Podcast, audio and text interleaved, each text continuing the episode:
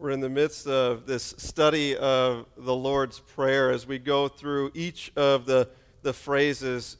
You know, this is a got to be a really familiar prayer, perhaps for even many of you.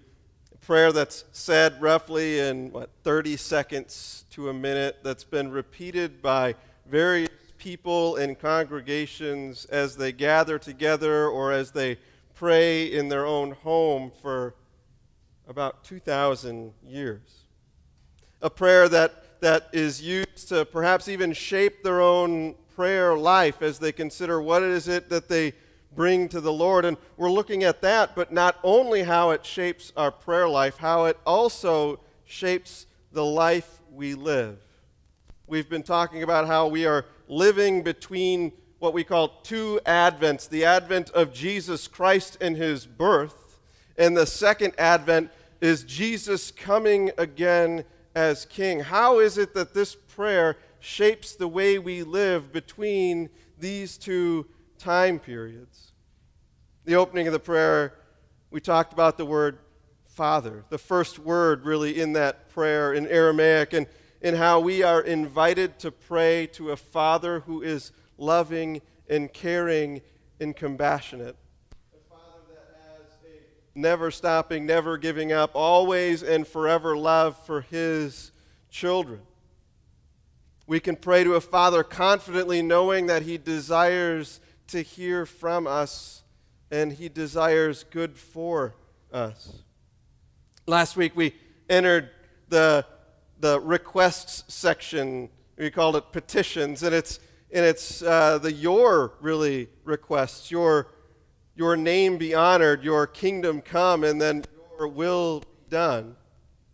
As we thought about the phrase, hallowed be your name, we, we talked about how if we sincerely want to pray for God's name to be honored, for Him to be seen as someone who is glorified, then that prayer that we pray, hallowed be your name, must be matched with a willingness to live in a way which honors God's name and, and what He has called to be us, that, that we would pray that the Spirit Himself would guide us in ways to honor God's name as we live out our days here on earth. As we continued this request section, we turn to the concept of kingdom. Your kingdom come. I want you to think for a moment about purpose.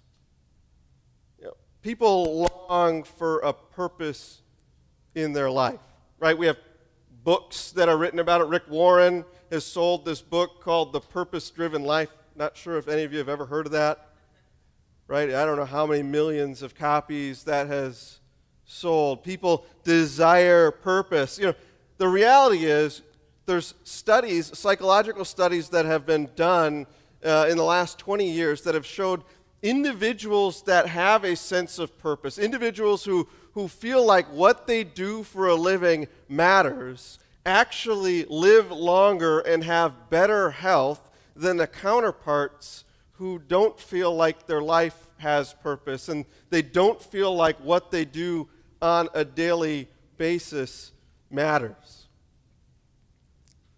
I don't know if any of you watch TV, maybe you flip past all the commercials, but Sometimes when you're watching a streaming service, you're forced to watch commercials.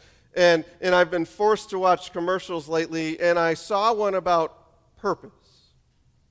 And it, and it starred Napoleon Bonaparte. Does anyone know who Napoleon Bonaparte is? He's, he's this uh, uh, military leader during the French Revolutionary Wars, and he's often talked about being really short, so I'm in really good company. Except he, uh, apparently, people say he's 5'2, so I got him by five inches, y'all, all right?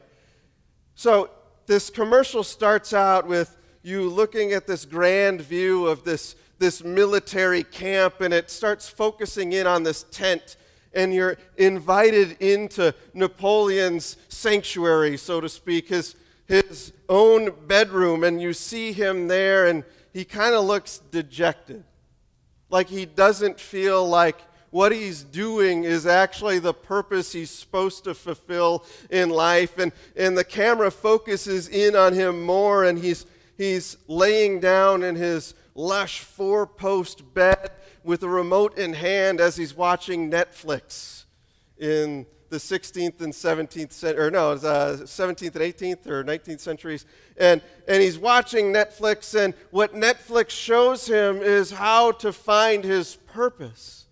If he only followed his dreams, he would be able to find his purpose. So once again, the, the camera pans out to this big picture of the whole army camp, and it starts focusing in on this backdrop and stage, and Napoleon is standing there with all of the lieutenants and generals and soldiers gathered around listening to him. And as he's standing by this microphone, he says, Can everyone see me in the back? No? Well, I guess I'll stand up. And everyone just starts roaring laughter, and he has this smile of joy upon his face. He found his purpose. He wasn't supposed to be a military leader, he was supposed to be a stand up comedian. Purpose. We, we desire to seek out and try different things to find it. Perhaps sometimes you, you find your purpose in finding your job, knowing that you just feel at home in that place when you're working and doing that job. Other times, perhaps it's not the job that brings you purpose, but it's a, a job that enables you to do something else, serving within your community or your local church or some agency that gives you purpose. It's, it's a way to continue on and feel like what you do is worth something, that your life is worth living because you can do this which helps other individuals. Perhaps it's a, it's a hobby that brings you great joy, an ability to, to work with wood and create things that other people can't, that you can give out, that they get joy upon their face. Wherever we find it, a meaningful purpose creates a life that is worth living. And when we think about Christ, he came with a meaningful purpose. His, his purpose was to come and to, to declare the kingdom of God being here and right now, to, to proclaim the, the good news of the gospel. The good news was that Jesus' kingdom wasn't something that was far off in the distant, yet it was there, but it was here right now for the people who was hearing him speak. And so we're going to go and, and think about God's kingdom. What is it that Jesus was declaring? Some people, and even people in that day who heard Jesus, was thinking Jesus' kingdom was purely physical. It was a physical kingdom that he was going to overthrow the Roman government and that he was going to be the, the new ruler. It was going to be a kingdom that was probably going to have military might to conquer those who were oppressing them and those who were controlling them. A kingdom of power, a kingdom right then and there that Jesus would begin and then he would reign forever. It was a political kingdom, so to speak. A kingdom where people were supposed to say, Jesus is Lord. And that wasn't just some spiritual thing that makes you feel good inside, but it was in direct opposition to what people were supposed to say, which is, Caesar is Lord. It was Jesus' physical kingdom that people were interested in. That's, that's one way to look at, at the kingdom of God. Others would maybe perhaps say that, well, Jesus' kingdom is purely spiritual.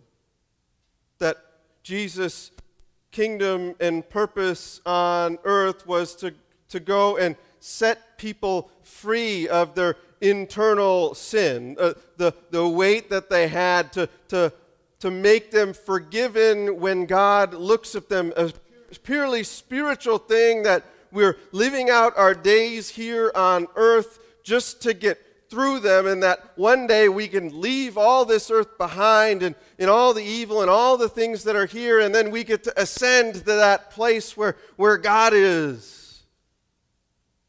We can, we can leave the earthly stuff and, and ascend to this purely spiritual place where, where God exists and there is, is no wrong. Now, either one of those wouldn't quite get there.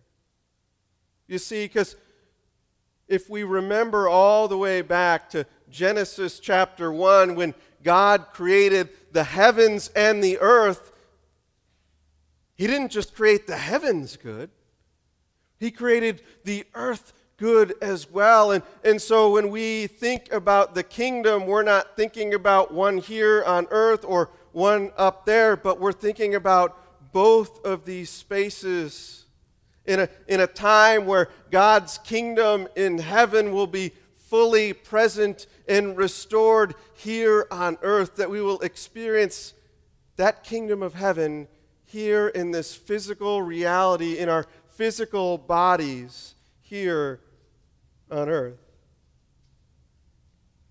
As we think about the kingdom and what it looks like, we're going to head to Isaiah chapter 61.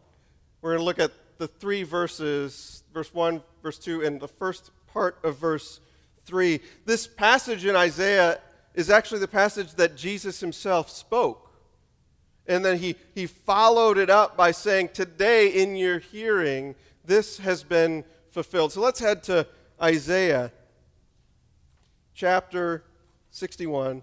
And that'll be page 607 in those black Bibles. If you grab it, it'll be on the screen as well. Students, if you got your Bible, it'll be on page 899. So let's hear these words. The Spirit of the sovereign Lord is on me, because the Lord has anointed me to proclaim good news to the poor. He has sent me to bind up the brokenhearted, to proclaim freedom for the captives and release from darkness for the prisoners to proclaim the year of the Lord's favor and the day of vengeance of our God to those who, uh, and to comfort all of those who mourn, and provide for those who grieve on Zion. And that's where we're going we're going to stop this passage. Jesus took this passage from the book of Isaiah about God's kingdom and he set out within his life a purpose to make it reality.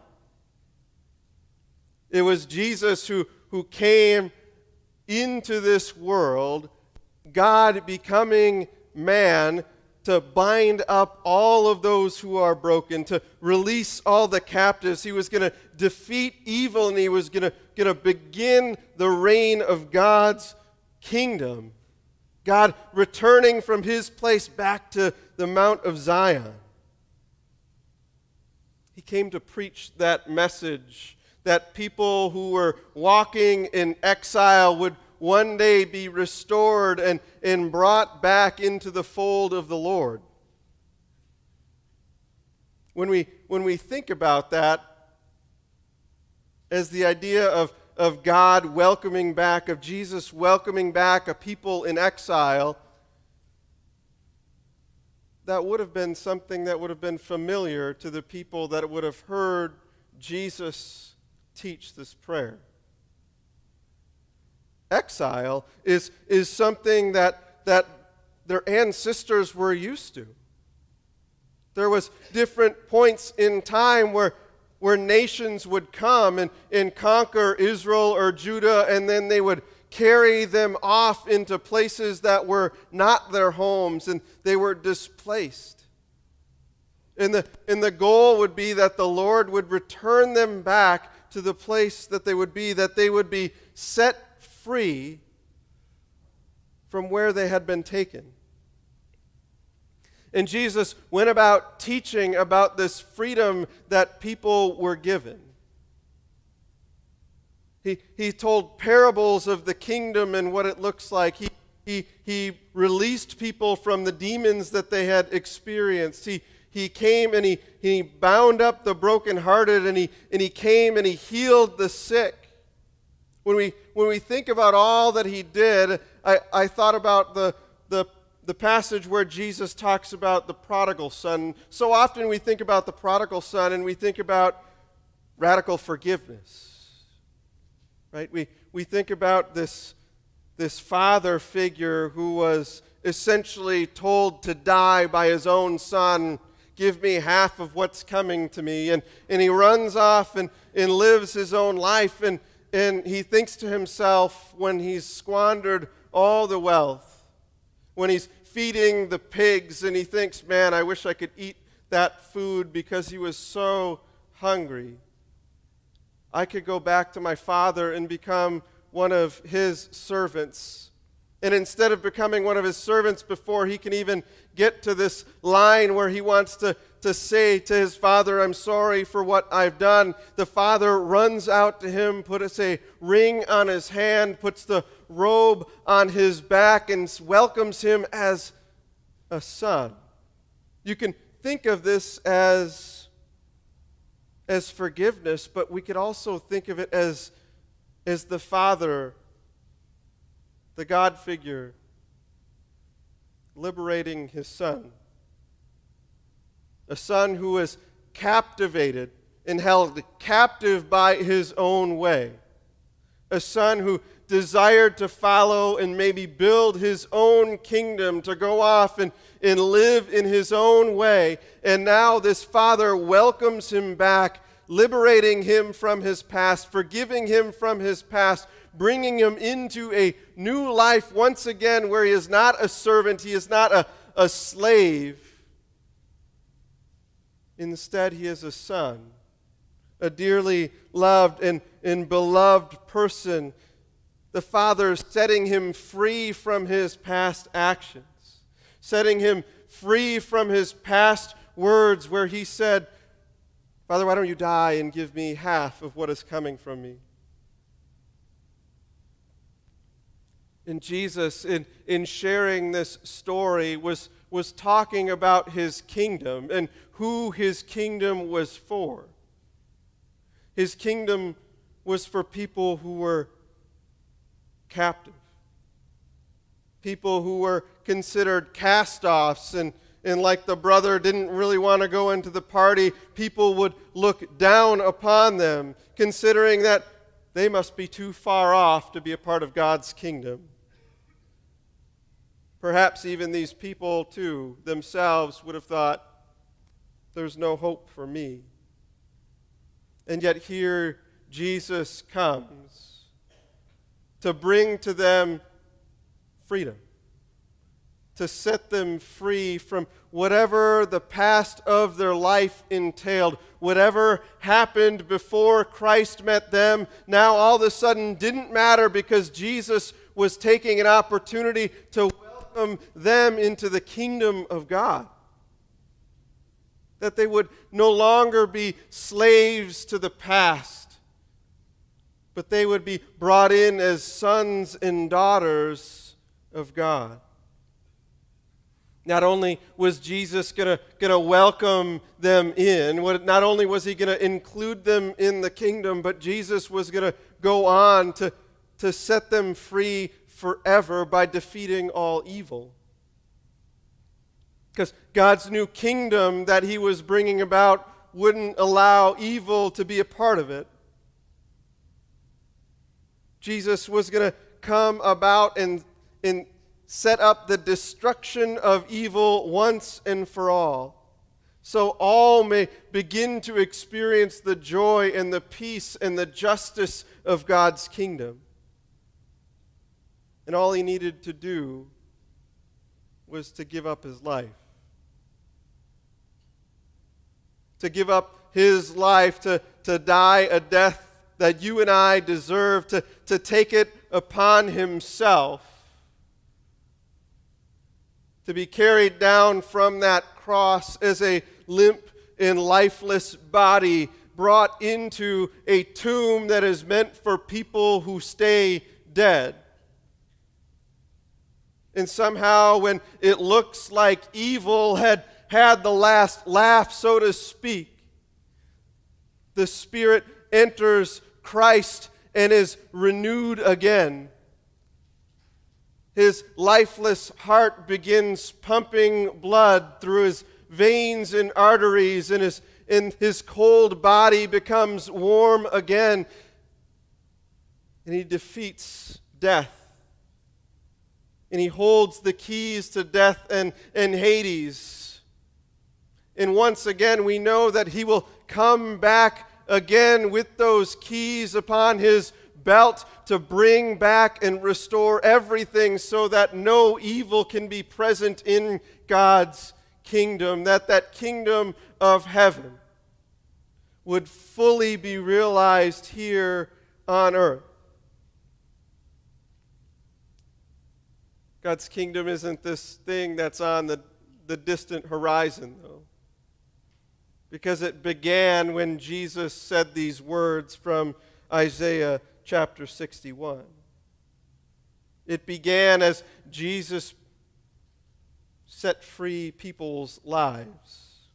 But what does it look like today for us? What does it look like today for us when we repeat these words, Your kingdom come?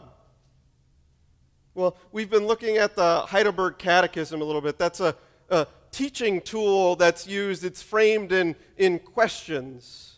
And, and it asks, What does your kingdom come mean? Or actually says, What does the second petition mean? What does the second request mean? And it says this Rule us by your word and spirit in such a way that more and more we submit to you. Preserve your church and make it grow destroy the devil's work, destroy every force which revolts against you and every conspiracy against your holy word. And do this until your kingdom on heaven comes fully here on earth, when you will be all in all. When we hear those words, the first ones rule us by your word in spirit in such a way that more and more we will submit to you. It almost sounds like a continuation of that first petition. Last week we saw that that first petition was that we would ask the Lord to use His word and uh, nope, that's not that we'd ask the Lord to help us direct all of our living towards Him. And here we build upon that by how do we direct our living to be in order with God? Well, it's by His Word and by His Spirit. So when we think about praying, Your kingdom come,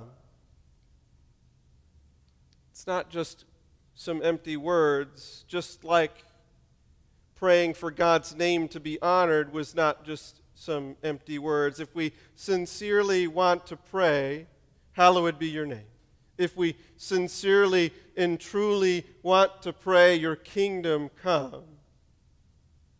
If we truly want to see God's system of justice come here on earth.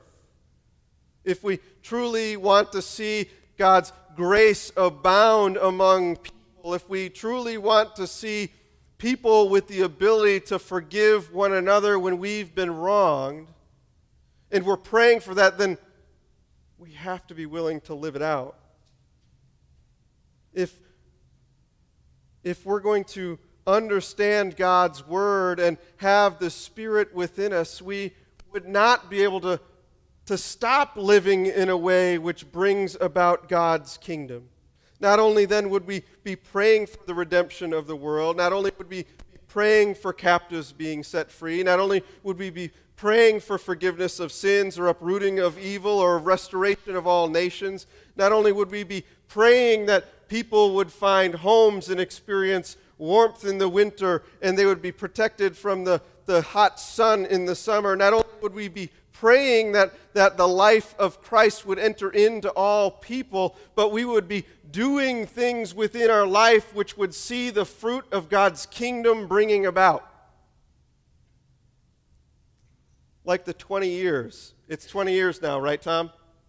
That we've been participating with Family Promise. Is it 20? Tom says 20. Tom, okay, whatever. 20, 25, either way, that's a long time.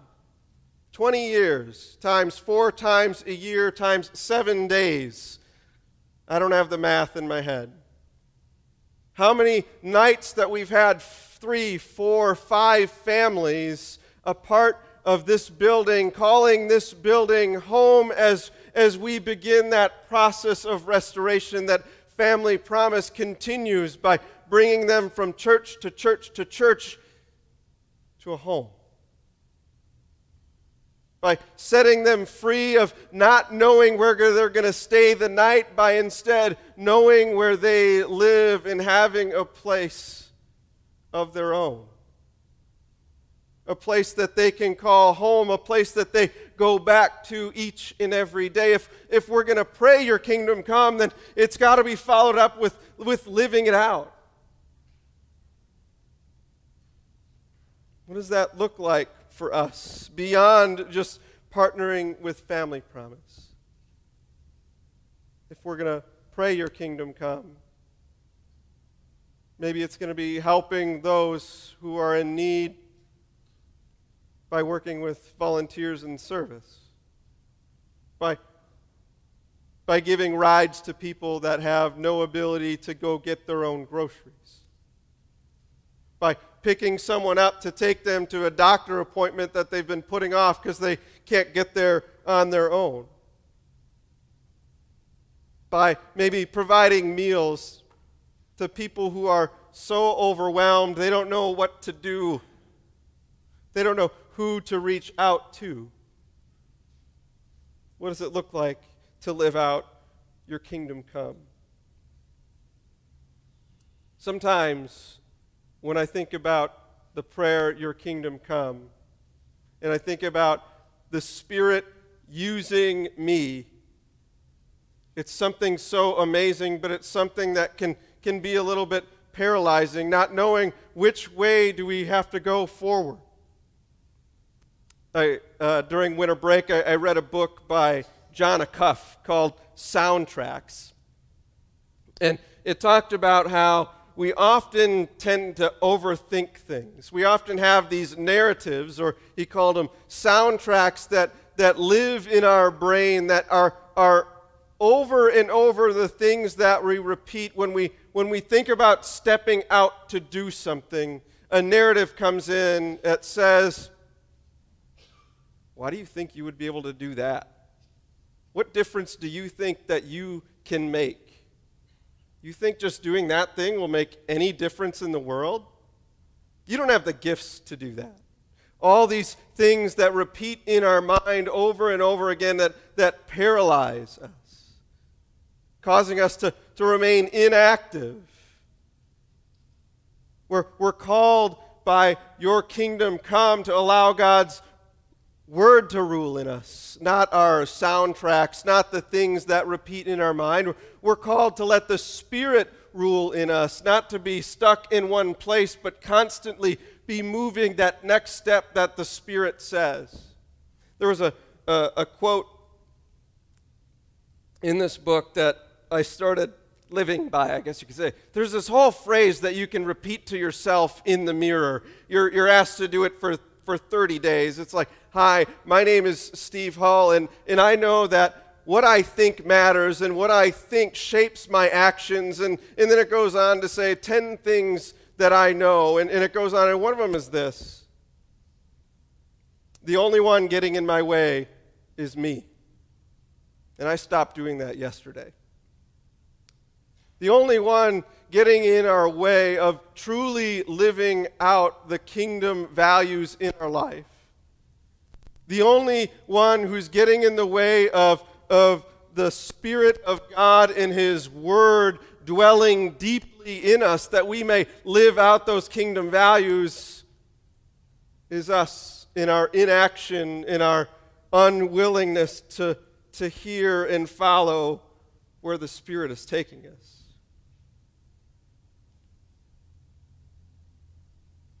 And God doesn't want us to live that way where we're paralyzed by our own anxiety of, of what is to come. That we're unsure that if we if we give up a certain thing in our life that we hold so tightly that we don't know what would come next, what would what would replace that one thing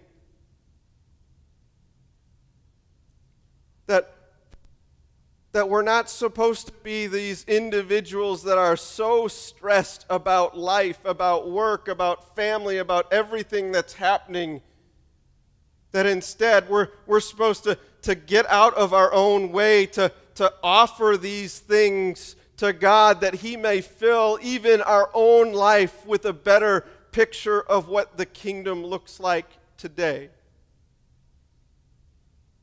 A kingdom without worry of, of what's coming next, a, a kingdom without anxiety paralyzing us and keeping us from following Christ more fully. He wants to, to take all of those things that are, are stopping our life from being ruled by His Word and Spirit and relieve them from you.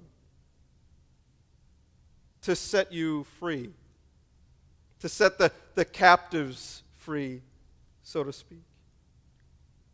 That each and every day we would, inch by inch, releasing one thing after another, that we would take further steps with the Spirit, getting out of our own way, realigning ourselves with the kingdom of God, and in the process, realigning the world with the kingdom of God looking at the systems uh, of this world by understanding his kingdom and what difference it has made in our own life. That each and every day we can make the kingdom of God in heaven come to earth a little bit more fully. That was the purpose of Christ, and it's the purpose he has for us to see his kingdom come here on earth. Let us pray. Father, we pray for your kingdom to come. We pray for your kingdom of forgiveness to come in our life. We pray for your kingdom, which empowers us by your Spirit to be evident each and every day. We pray for your word to dwell richly within our hearts and minds, and your spirit to direct each and every step that we take. That not only would, would what we say be honoring to you and glorify your kingdom, but that each action we take would be something that glorifies you, makes your name great, and your kingdom known. It's only through the power of the Spirit that ha- that happens in us. It's Christ's name we pray. Amen.